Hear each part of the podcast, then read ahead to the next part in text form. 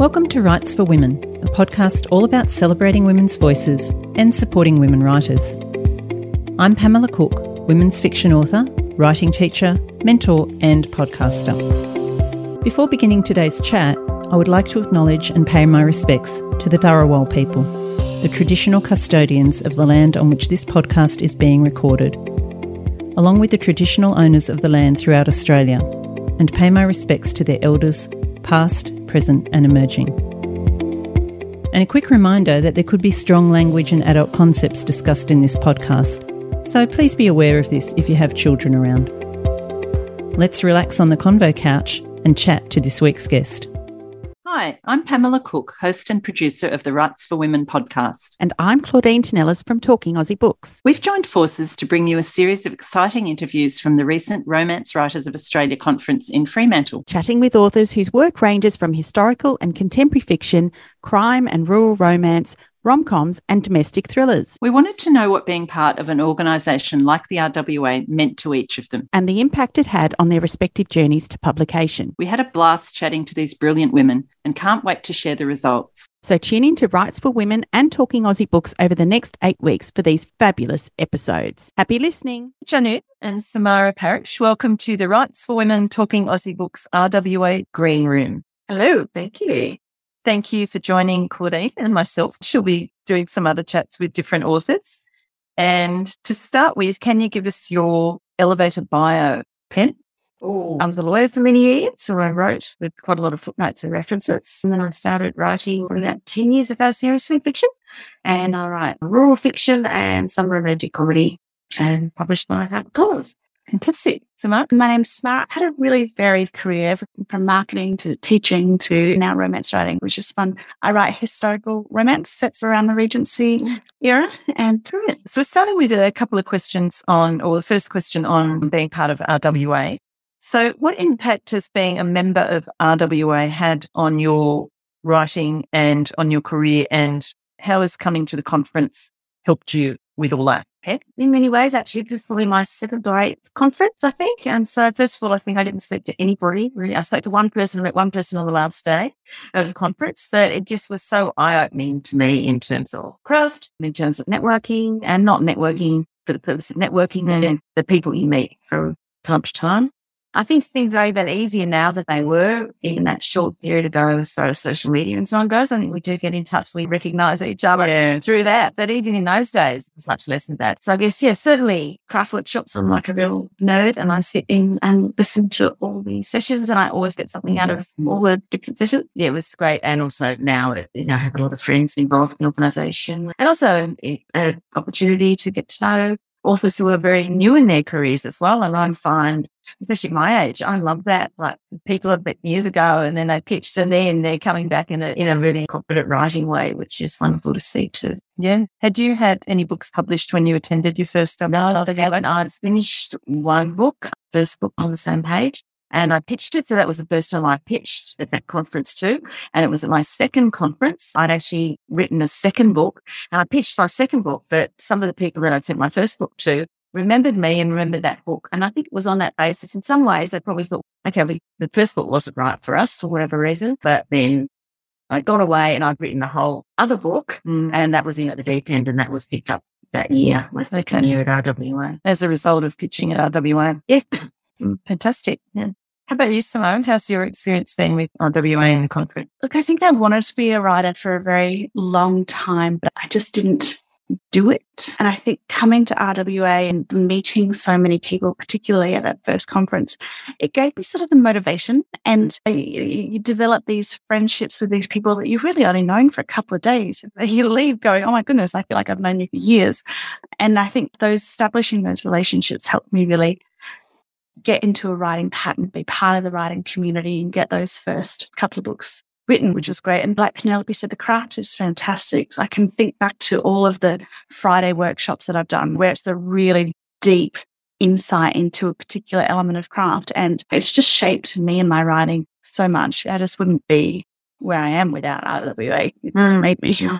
Were you picked up originally at, uh, after a pitch at RWA? Or? No, I have pitched a couple of times at RWA. It was a really good experience, but I ended up finding my agent through a Twitter pitch competition, actually. Okay.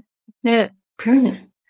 Okay. This one's a bit of a choice, or you can answer all three. What's your funniest slash most embarrassing slash most memorable moment as an author? Smart. Oh, goodness. And most the funniest or most embarrassing is there's always the awkwardness of your grandparents, your grandfather reading your book and having an opinion on certain things, which, yes, but I think that probably my most memorable event, I haven't been a published author for very long. My first book came out last May. And so anytime somebody that's not my friends or family comes up to me and says, Oh, I read your book and I'm like, really? It's just, it's such, it's exciting. And I think that's one of the good things about RWA is you're developing all these relationships with people who are aspiring like yourself and people who are established. And then you get somebody like Rachel Johns going, oh, yes, right, yeah, nominated yeah. Like it's like, oh my goodness, yeah, that's hey. so yeah, that's good. Pinch me moment. Yeah, like Yeah. me moment. Yeah. How about you, Pen? Any of the above or Yeah, all of them? Um, a probably memorable moment was a Yeah, I suppose that's first that your novel's going to be published, but then I'm such a worrier. So it it should be, it's meant to be wonderful to see your book in the bookshops. But all I do is if it's not there, I think, well, okay, it's not there. I don't know if that's in that bookshop or if it is there, then I think nobody's buying it. So I just, everything is just a bit of stress and worry, but I am a worrier. But on the whole, and I think that with time, actually, now I have a number of books out. And so just things like reviews or comments, or I always remember the ones that aren't as positive. And, but now I think with distance, I really, I love my books more, the ones that in the past in a way, because I think that's really lovely. And it's really the nicest thing I think about being an author is where you just get that email every once in a while and it's somebody who's loved your book Yeah. and they've really got it. And I think, oh my goodness, like when we're all practicing our crafts and penning our words, that's what we wanted to say. We love these or fall in love with these characters that we're creating. But the fact that somebody else is actually engaging with those characters and they're real. And as obviously we're all readers as well as writers, and those moments where it's two o'clock in the morning and you're turning the pages of a book and you just can't put it down. And yeah, to think that the words that we've written might mean something really special to our readers. Yeah, that's fabulous. Makes it all makes all that hard work and those early mornings or late late nights worthwhile. It's always there, but you remember it. Then Mm. that's when you think you, and often you don't when you're doing your drafts and your edits and it's all awful. But then I think it is one of those moments where you get an email or some reader or like Samara said, that another writer approaches you and so I really enjoyed your book and you think, oh my goodness. yeah, that's really wonderful. That's, yeah, that's what, yeah, what drives us. And it's nice to think that we can actually communicate that way. Yeah. Who is your biggest author crush and why? Oh, very tricky. I'm going to go to Samara's territory. Yeah. Julia Quinn. way before Julia Quinn, way before anyway, before And I'd read a lot of historical romance. I started out my mother when I was 14, uh, no, probably about 13, and had a friend. We were on a camping trip, and my mother decided that we were both boy mad. And she was concerned about that, beach in the caravan. And so she went to her local shop and she bought a Barbara Cartland novel. And we actually said, then, you know, this is for girls to sit down and read it. And that was my first romance or one of the first romance. I looked for romance earlier books, but I hadn't realised they were Russian. She was worried about you being boy mad, that you bought your. Oh, well, you can be stored out of your bedroom reading Barbara Cartland. And I was absolutely hooked. Barbara Cartland, there is Georgette Heyer. And I suppose that was the historical stuff. Then I explored other historical romance authors. That was my real start. And I still think even though I write contemporary, my guys are very historical. Say in many ways, like that dynamic and so on. And obviously things changed, but that my first love It's interesting to say that because, like, I, I would categorize my books as historical romance, but they're really like contemporaries, kind of with a like. Uh, my tagline is historical romance for contemporary readers because I feel like Um, my guys are really contemporary. Yeah, and funnily enough, as I was looking at your work right when I knew we were going to be interviewed, it was quite funny. I was sitting on bed and I thought, oh, I really like that. It's just really probably because of keys in with, yeah, and the historical stuff I like most is often is that characters, isn't it? And you write a character that's a really well-rounded character and that's what resonates with readers no matter the era that the characters in. Yeah, yeah. What about you, Samara? If you got an author crush? Julia Quinn, I did meet her. I was bawling. She probably thought that I was she probably thought that I was completely mad. And I handed her like this letter that I had written because I knew that I was not going to be able to express myself in words. So that was a really big moment. I was actually meant to be taking kids on school camp. I was a teacher at that point and she was in Melbourne. And I'm like, I, I need to meet her. Like I can't. So I literally, I put the kids on the bus and went, I'll meet you at camp, guys. put them on the bus. And then I went to the library and I saw her and did listen to her speak and I met her and, and then I and then my husband drove me all the way out to Phillip Island so that I could oh. join the kids. So yeah, I mean she's I mean, she's definitely like one, obviously. Yeah, just biggest one. I would love to meet Suzanne Enoch, Tessa Dare's funny as hell on Twitter and yeah, all the heroes. Yeah, yeah. Few to choose from. How do you go about developing your skills as a writer? For me, look, I like to I like to listen to a lot of podcasts. I, I get a lot of feedback. The Romance Writers of Australia competitions were really crucial for me. Those, it took me three years to write my first novel and it was entered in so many competitions. It came like 52nd out of 56, the first competition that it was in. And then, and but the feedback was invaluable. And then these conferences are fantastic. And I was part of the Melbourne Romance Writers Guild, which had a very big focus on professional development. So a lot of it's just that learning and getting feedback and developing a thick skin and yeah. How did you handle that first feedback when you came 52 and 50? Probably cried. I, have cried a few times yes. Uh, over those I think we should. Yeah. like quite often I sit there and go, what? No. And then an hour later, I'm like, mm, okay, yeah, sure. I can see, I can see how you got there. yeah, it's amazing, isn't it? With a bit of hindsight. Yeah. how about you, Pen? What do you do to develop your writing skills? Yeah, I'm just reading, writing, editing. I think editing, and I think well, as a it's unfortunate in a way as a writer now. When I read, it's hard. Not I read critically. You can read, think, oh my goodness, that is amazing what that writer has done, or you can be too busy analysing the writer's actually done to, to read it too much as a story as you would normally. But yeah, just crap reading. I first do it more by reading actually. Not always craft books, but that's what I found in RWA great because actually hearing the, the things that you do and like with Michael Hauge, for example, stay. And I didn't realize that there was this kind of the story, even the story arc was pretty new to me. And now things like that, I suppose, in writing, I really apply that and I write generically. I start page one and I finish it or pages later.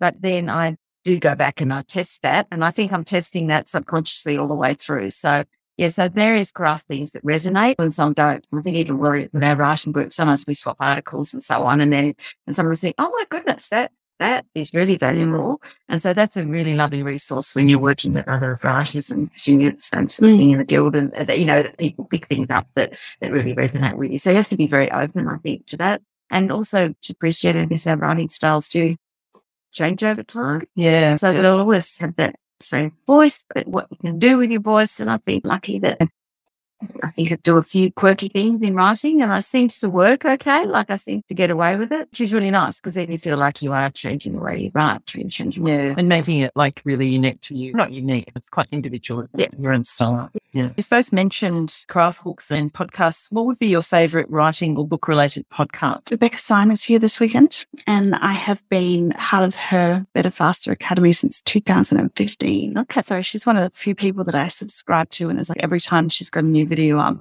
I'm, I'm listening to that. And that's, that's all about how to work with your personality mm. in order to get the most out of your writing. And I found that just okay, like just to learn about because you, you, can use it in your writing, obviously, to learn how to be a, a, better writer, but then it just also helps you understand so many other aspects of your life as well. So, yeah, definitely the better faster. I think her, it's called the QuitCast is the actual name of her podcast. QuitCast. Okay. Okay. I didn't realize she had a podcast. I knew that she did stuff like through her website, but yeah, yeah, it's a great, it's a really great podcast. And she's got some books as well. Yes. Let's look those up. Hey. Yeah.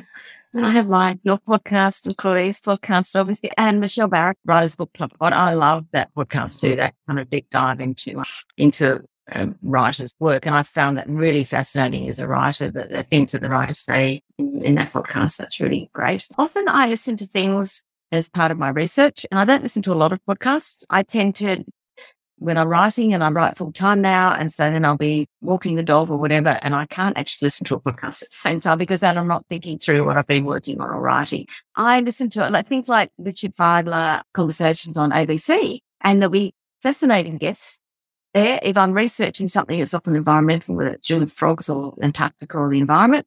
And so then I actually just look up podcasts and people with podcasts in that particular area. Mm. So they're more non-fiction. Yeah. Podcasts on everything. yeah, that's you know, right. Yeah. And I found some really fascinating stuff on there. And that might be a one-off, but it's a really nice way to to get into a topic or to get interested in a topic and you have quite fascinating people in. And they often they bring in all different sorts of threads that you might not have considered previously. So I think that as far as a research tool goes, I think podcasts can work really well for writers. Yeah, that's true that doesn't, it's not necessarily about the writing, but it can be about whatever it is you're researching. Yes. Yeah, that's very true. What would be your top, and this is probably, we may have covered this ground in previous answers, but if you can think of anything, what would be your top tip for writers? Keep writing and finish the book. and after that, then editing or whatever. But I think you just have to, yeah, keep going. And I think more to make a start in the first place, I find, and I think a lot of writers find once you get to that kind of 30%, and mm-hmm. then by then you've developed a couple of characters and you're really interested in those characters. Or if you're really interested in those characters, readers will be interested in those characters as well. And then I think that keeps you going because then the characters themselves are actually, you're following the characters themselves in their story. So yes, you might have fallen into a pit there's a plot problem or something like that, but you have enough faith in those characters that you can work your way out of that once you've actually established them. I think I couldn't have done it without the community around me, to be honest. Yeah. It's been a really important part of my professional development, but also my motivation. And there's nothing more exciting than wherever I've gone, I've tried to, I've tried to find some writer friends that I can go to a coffee shop and have a bit of a writing session. I really missed that when I left Melbourne, but then I found Justine Lewis and Canberra. So I think that sometimes writing is really hard. Yeah. sometimes writing sucks. Sometimes the business sucks. Like you can get your royalty statements and see, oh, I'm $6,000 in a negative. And you need you need people at that point who understand the business and can be there because your husband can be incredibly supportive but not get it. Yeah. Friends can be completely, you know, very supportive but not get it. So I think having, you know, your people around you who understand just make the hard times easier and make the good times even better. Yeah. Yeah, that's very true. You've been fantastic. And we would like to just finish with you telling us about your latest release.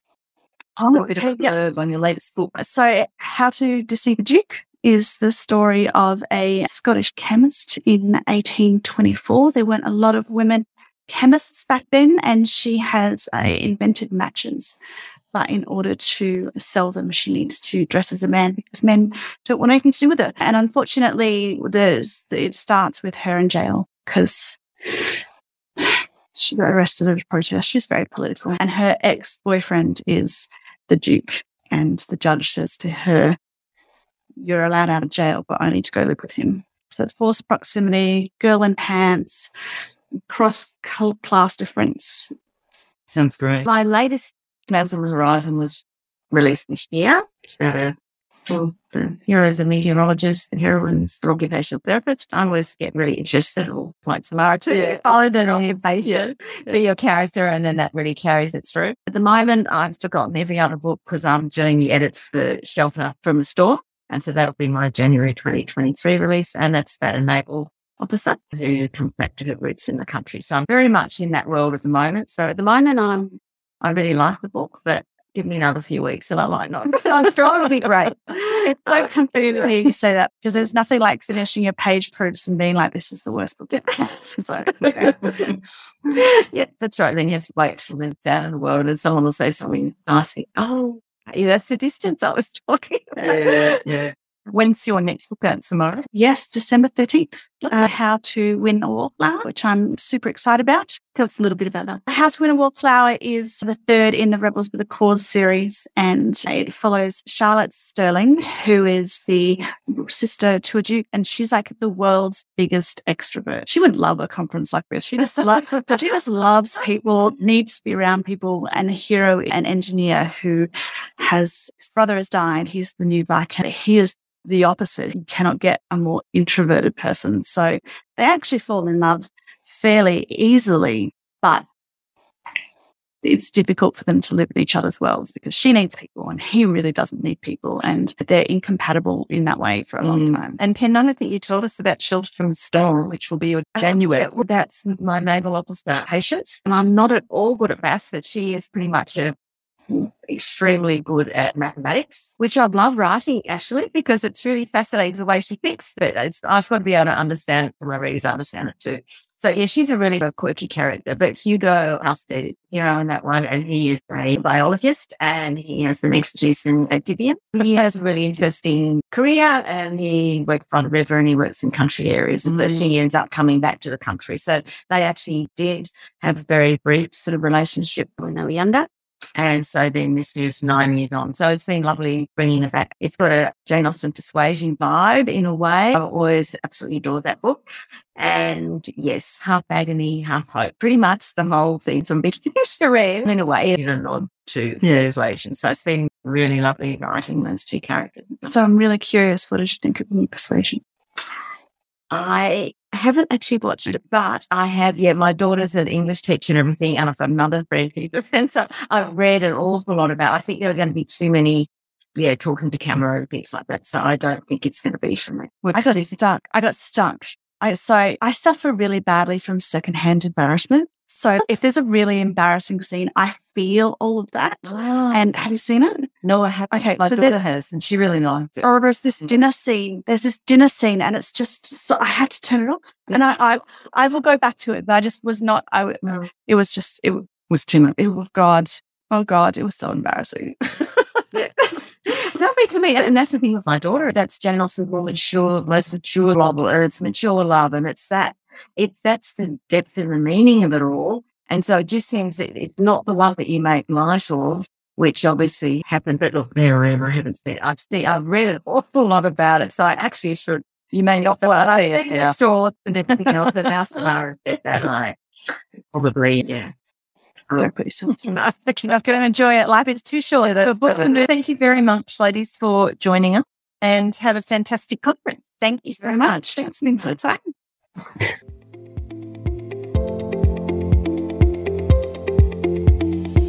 Thanks for listening to Writes for Women. I hope you've enjoyed my chat with this week's guest. If you did, I'd love it if you could add a quick rating or review wherever you get your podcasts so others can more easily find the episodes.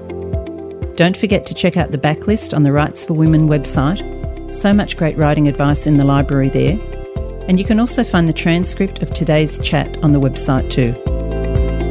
You can find details on the website on how to support the podcast through Patreon and get exclusive access to the extended audio and video of the monthly craft episode. And you can connect with me through the website at writes4women.com, on Instagram and Twitter at W4W Podcast, the Facebook page Writes for Women. Find me and my writing at pamelacook.com.au. Have a great week, and remember, every word you write, you're one word closer to typing the end.